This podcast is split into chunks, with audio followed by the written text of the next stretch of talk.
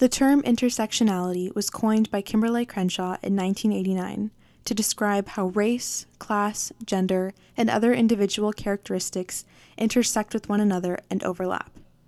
Using three legal cases as her foundation, Crenshaw crafted her first work on the theory of intersectionality, titled Demarginalizing the Intersection of Race and Sex.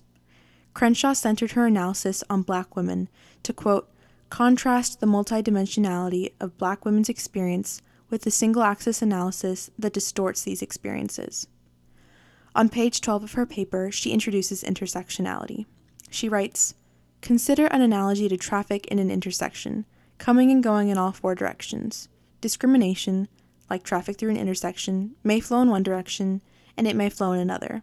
If an accident happens at an intersection, it can be caused by cars traveling from any number of directions, and sometimes from all of them. Similarly, if a black woman is harmed because she's in the intersection, an injury can result from sex discrimination or race discrimination. This podcast is focused on telling stories about the intersectionality of race and gender and its impact on the experience of young women of color at my soon to be alma mater, Sacred Heart Cathedral, a high school in the heart of San Francisco.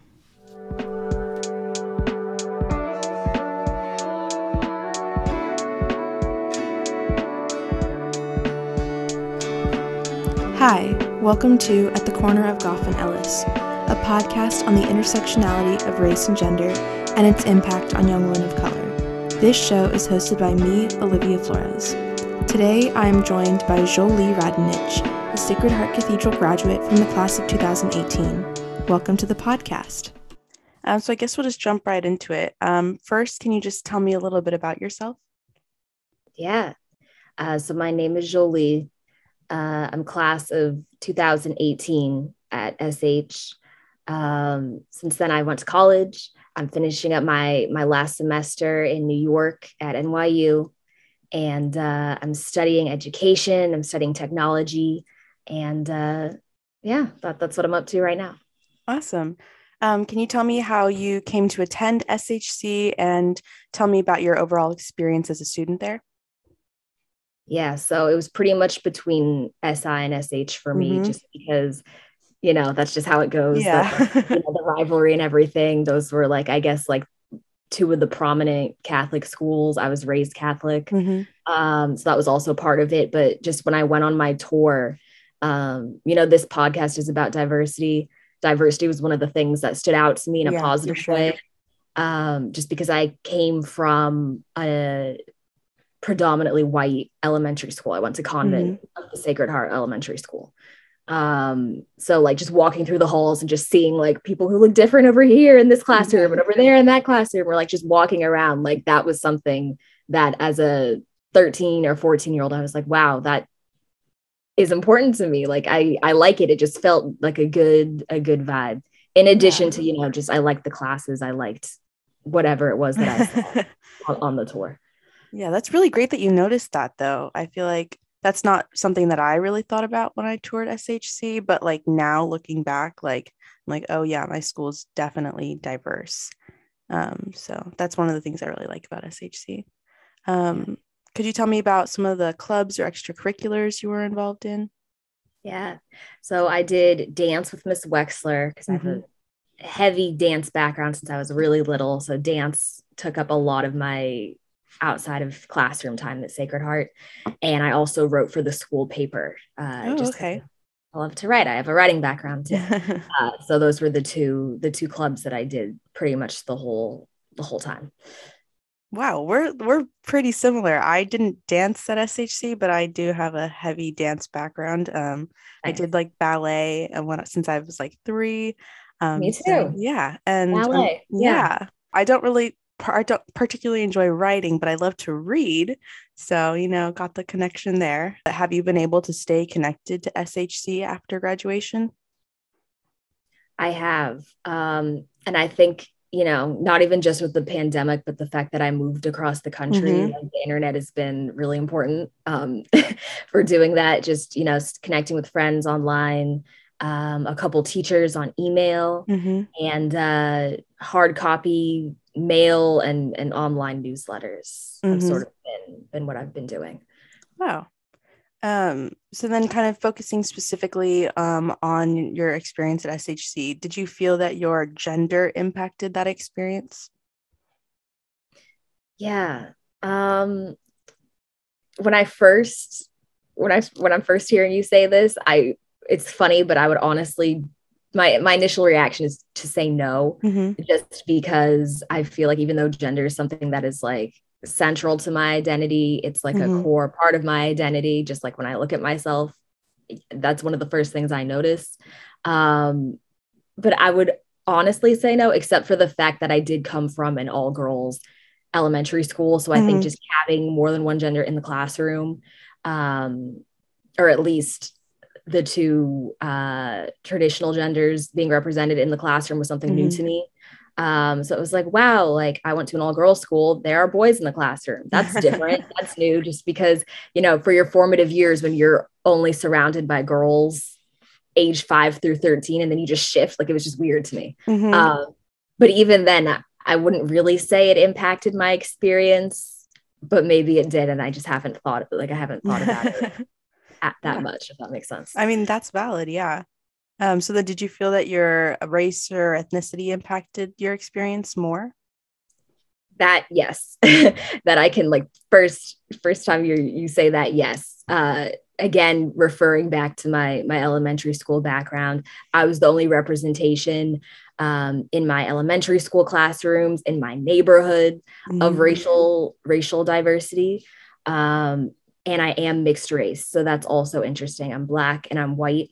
So coming to school, to high school, um, you know, and like meeting new friends, people were like, "Oh, what are you?" And I'd be like, "Oh, I'm this," and it was like a cool, it was kind of a cool thing. Mm-hmm. Um, but it was also just you know everyone's sort of figuring out you know how to talk about race not only in high school but just in life but especially you know when you're at those formative years you're still learning who you are you know when you're like 14 15 16 everything is a big deal mm-hmm. um, so when people say things like either as jokes or like they're just being curious like it, yeah. it it can definitely make you think like whoa like what am i what does this mean you know where do i fit into into into the scene of of high school in terms yeah. of um, were there any teachers who addressed, um, you know, race, ethnicity, or gender um, either in class or extracurricular activities?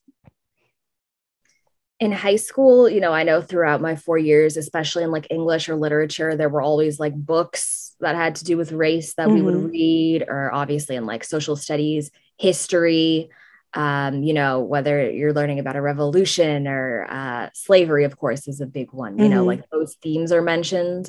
Um, high school, though, I, I just remember in terms of like a classroom experience for me, and I know this is focused on on Sacred Heart in high school, mm-hmm. but for me, the only like experience that has with race that really sticks out would be like fifth grade we were reading Roll of Thunder, Hear My Cry, which is like this book about the 1930s South hmm. segregation. And our teacher had us sort of like reenact like the characters in the book in this activity. Um, and, you know, Jim Crow Southern dialects by like white fifth grade girls yeah. was not it. That mm-hmm. was like, a, it was crazy. So because of that craziness, I feel like going into high school, like I think I might have downplayed any other type of like experience that might have felt like inappropriate or or otherwise. I don't think mm-hmm. I necessarily had like a a negative experience. Um, you know, I, I I think the teachers were pretty by the book I guess, in terms of of handling race. Um, but just because of that prior experience, like everything else, I think mm-hmm. was like, wow, like this isn't inappropriate, so it's fine. Like I think that's sort yeah. of how I handled material in in high school for for class assignments and things like that. Yeah. Um, was ethics um a requirement, like a class that you had to take? Ethics, yes. Yes. Did yes. did they talk about that at all in ethics class? Gosh, I don't remember. And Mr. Wren was my teacher. Oh, okay. Um, I don't remember. If it was, it wasn't a big part of the class. Got it. Okay.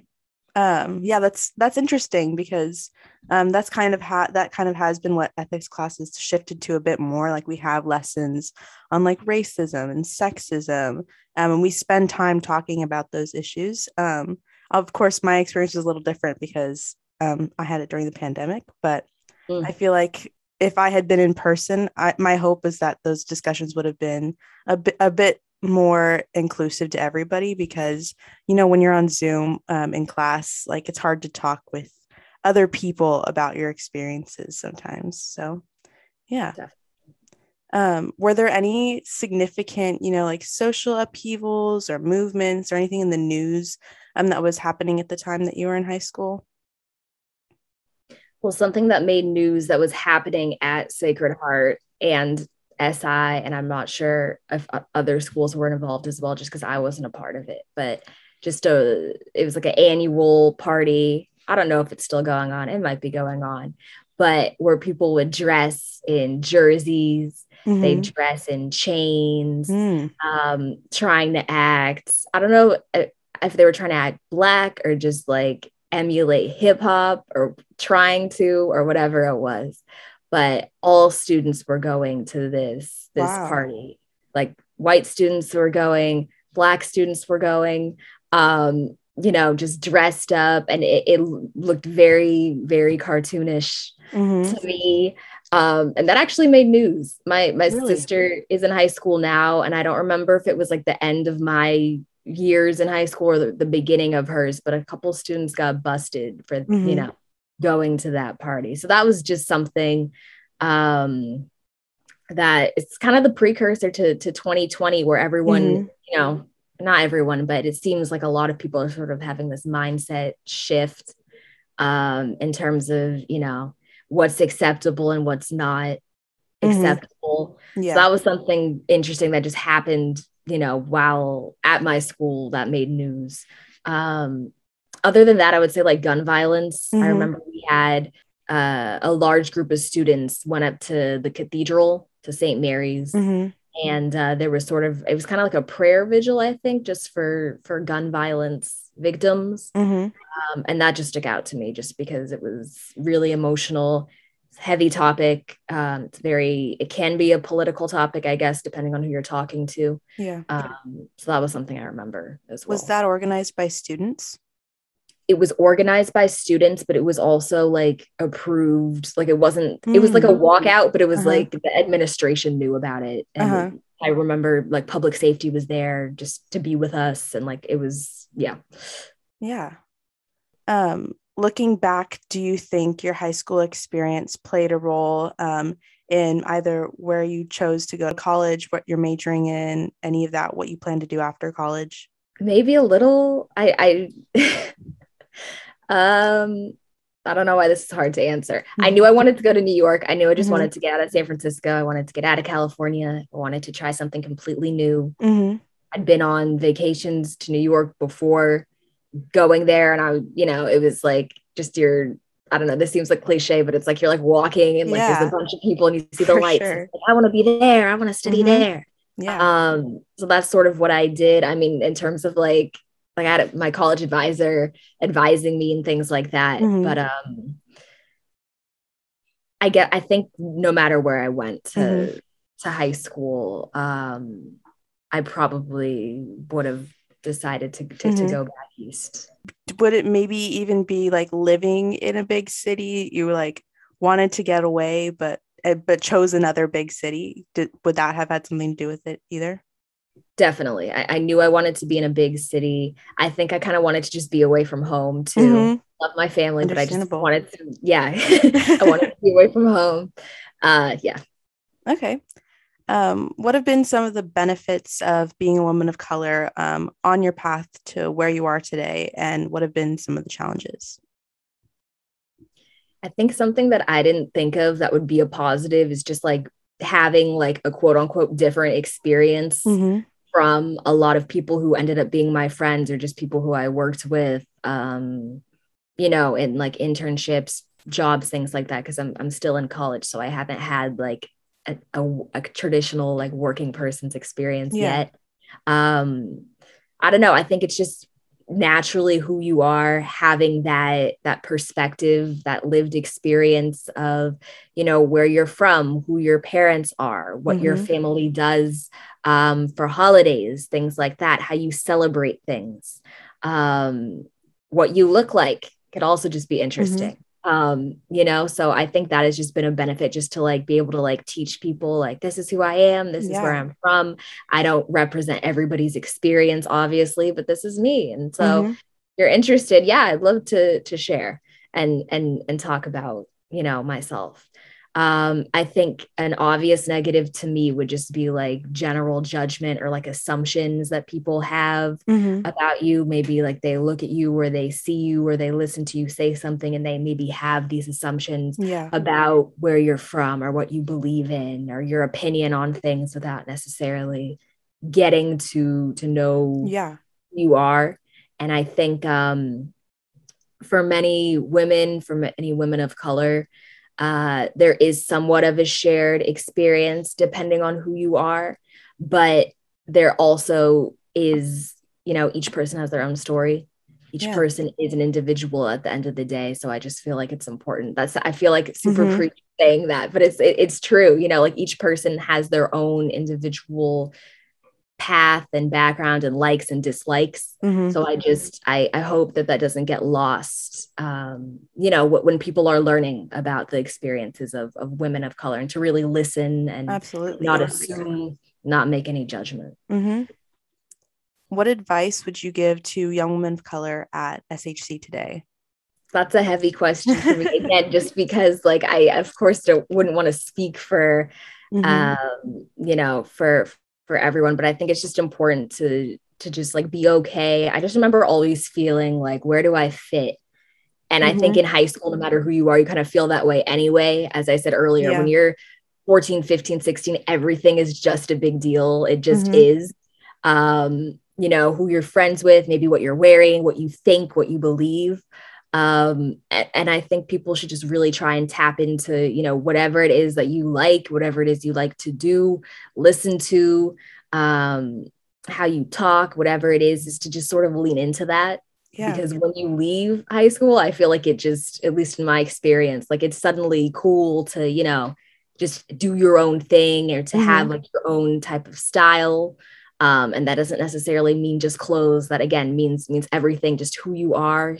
your likes your dislikes your everything. So i would just really encourage people to you know maybe write down their thoughts. I know that was something that helped me just to like write down how you're feeling.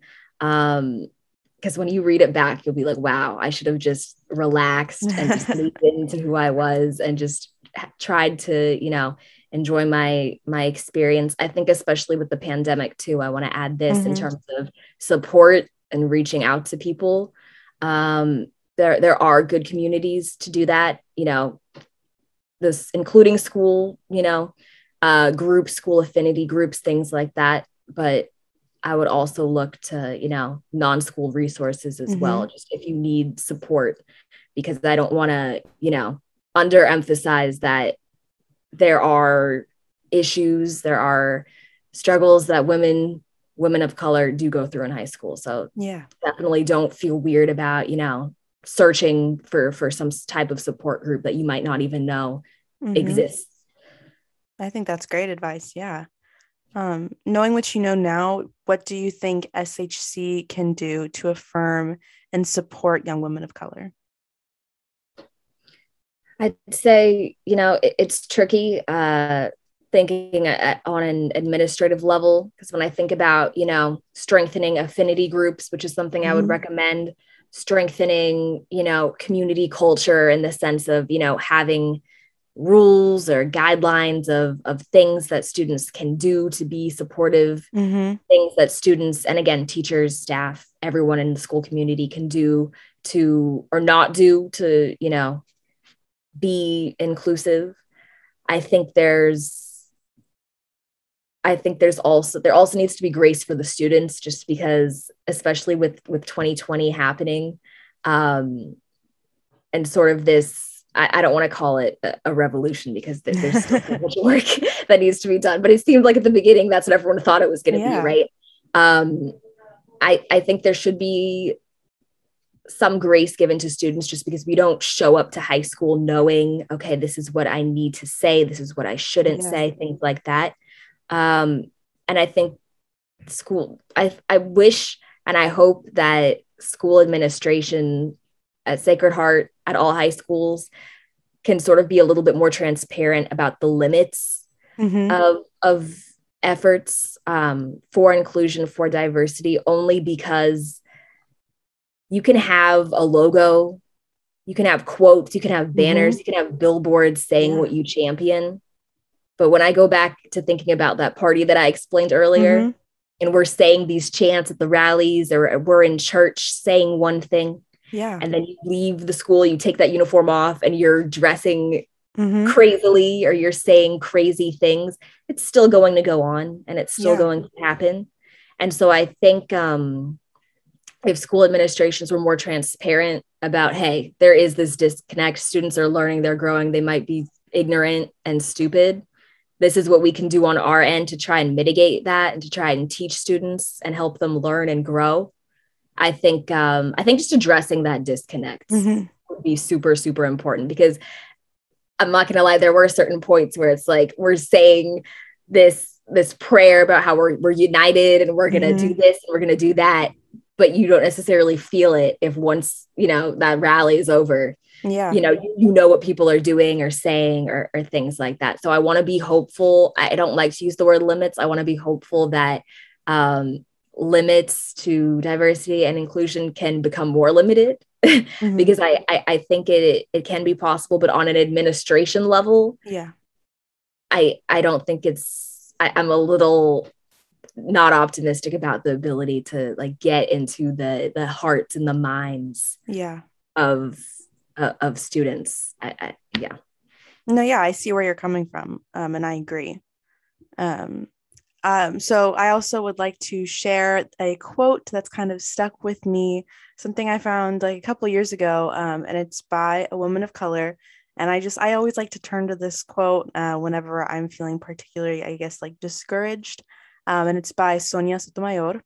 And she says, um, I think it's important to move people beyond just dreaming into doing. They have to be able to see that you are just like them and you made it. Um, and so, kind of in the theme of this quote, were there any teachers of color during your time at SHC um, that you looked up to? Wow. Well, first, I love that quote, and I mean, Supreme Court. She she made yeah. it. So. she did. Pretty pretty pretty high bar. Um, there were teachers of color at Sacred Heart. I maybe had one or two. It wasn't until college that I had specifically for me, it wasn't until college that I had like a black instructor mm-hmm. stand in the front of the classroom and teach me something, which to me was huge. I was like, wow. Like I'm from San Francisco, mm-hmm. right? Like we're supposed to be, you know, uh, a city that champions diversity and mm-hmm. champions mm-hmm. inclusion. So that was big for me. Um, in high school, I, I just didn't. I, I don't know if it was the classes that I took or you know just luck of the draw since yeah. you know there's different sections for different classes but i i can count on on one hand how many how many teachers of color i had yeah i absolutely agree i was thinking about this actually yesterday. And so mm-hmm. the only teacher of color that i can think of that looked like me was my freshman year math teacher uh, mr ayala. Um, and outside of that there was no one. Um, and i was uh, my friends they all took spanish but i took french. And so their representation is in the spanish classes. But mm. to me i feel like that should not be where the limit is like there's like we should have diverse teachers in all areas of our curriculum um, and i feel like our faculty needs to represent our student body um, I know they're doing better with diversity, but you know, I just me personally, I feel like I'm not accurately represented um, in the faculty. So, yeah, I totally agree with that. Um, and then, kind of in keeping up with this quote, um, do you think representation matters? Yes, it absolutely matters.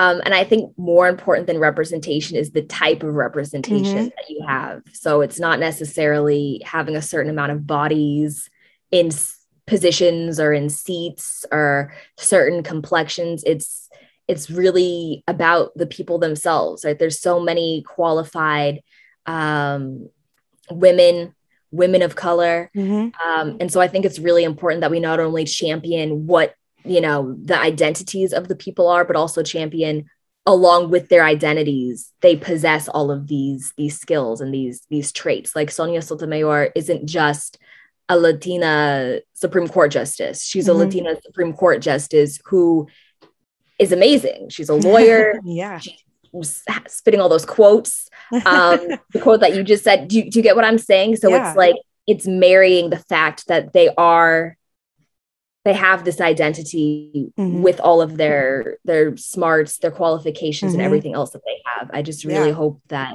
that's something that people don't don't lose it's not just like oh yep we have this this spot filled it's yes we have this spot filled and look at what they've done despite maybe the barriers that have come with their representation um, or excuse me with their identity and mm-hmm. and things like that i think it's super important to to champion that as well yeah for sure um, well, now we're going to move into the final portion of the interview, conversation, whatever you'd like to call it. Um, and I'm just going to ask you a couple speed round questions. Um, okay. So, who was your favorite teacher at SHC? Favorite teacher at SHC? I'd probably say Mr. Barnes. Okay. He was my sophomore year English teacher. I just had a good time. He made, you know, I remember doing vocabulary weekly quizzes. He made it fun. Mm-hmm. We just had a lot of, I had a lot of fun in this class. I know this is a speed round, so I won't, I won't go on too long. um, so then what was your favorite class at SHC? Favorite class? Hmm. I might have to say seminar. Oh, okay. I might have to say seminar just because it was so different, and I felt mm-hmm. like I mm-hmm. was I felt like I was in college. I, mm-hmm. I felt different doing all those readings. I think I just enjoyed going in at night. I felt again, I was just ready to go to school. I felt like I was in college. Mm-hmm. Yeah, yeah, I was here for it. Yeah. What was your favorite memory at SHC? Favorite memory, probably doing the the yearly uh, dance performances at mm-hmm. the at our theater. Oh, okay. Um, do you have a favorite SHC tradition? favorite SHC tradition. This is basic, but probably just like the Bruce. Yeah, I agree. The first Bruce, like the football Bruce, mm-hmm. just it kicked off the year. We had a lot of hope during my years. We got it. We got it. I think my senior year, we won. We won the the Bruce oh, back. There's just a lot of hope, so it was great to finally win. um, and then lastly, what book do you recommend all SHC students read? Ah, well, I would probably recommend my own yeah. because I just wrote a book and um, it's called Elephant Prints Reconstructing Our Image of Brilliance. So I would probably recommend that book. It basically goes through, you know, the history of who elephants are and what that means. Um, what modern day elephants are doing to, to raise awareness for all of the scholars and entrepreneurs of the past that are forgotten often.